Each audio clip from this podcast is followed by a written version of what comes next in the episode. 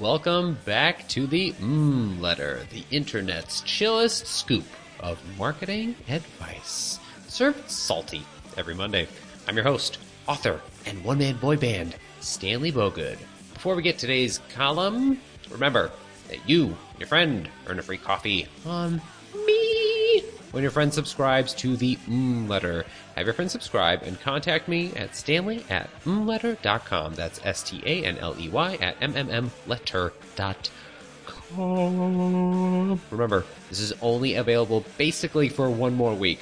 One more week. Free coffees, like infinite coffees. If that's the that's the possibility you're looking at here. So get to it, get that coffee. I want you drinking coffee. Okay. To gain early attention, my team put up a waitlist for a new offering. Give us your email, answer some questions, and you'll be the first to use our service. This practice is gimmicky, but it's so common that we might as well include it in every My First Marketer Barbie playset. However, what happened this week lives deep in gimmick territory, so set your cringe meters to ew. On Monday, we discovered a direct competitor is basically launching the same product, and they too have a waitlist. However, theirs is weaponized. Each participant earns 10 points when they sign on, and their points land them on a leaderboard. Entrants may earn points by interacting with the brand on social media, but the big scores come from attracting others. For each person recruited, participants receive 15 points. And as of Monday, their waitlist sports over 170,000 participants, with some people scoring as high as 40,000 points. Here's the kicker when the product goes live, the company will turn points into dollars. To collect the rewards, participants must deposit 100 bucks into the new platform and hold it there for 30 days. Naturally, this highly publicized success failed to rattle our resolve. We just turned the other cheek and went about our. Attention! Attention, all Stanleys. This is a DEFCON 5 FOMO event. I repeat, this is a DEFCON 5 FOMO event. Report directly to the Situation Room. After our CEO discovered this waitlist, five minutes failed to pass before he asked my team to replicate it. Now, if you've read my column and followed this podcast, you know that my finely tuned marketing senses smelled nothing but bullshit. And my first thought was on the price tag.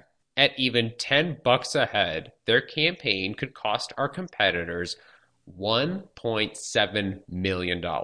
To rationalize a similar expense for us, our CEO underlined that a $10 customer acquisition cost is relatively cheap. But would these gimmicks acquire actual customers? Hype is not success, and 170,000 contestants are not 170,000 dedicated customers. We have yet to promote our waitlist, and already we have 30 participants. We've given no incentive, paid nothing, and made them answer 10 personal questions before taking their names down. That makes one of our participants worth a thousand of theirs. The moment we pay customers to use our product, we put our thumbs on the scale. And we might as well staple them down because fear will prevent us from taking the pressure off. If discounting is Adderall, paying customers to use our product is crack cocaine. Addiction is imminent.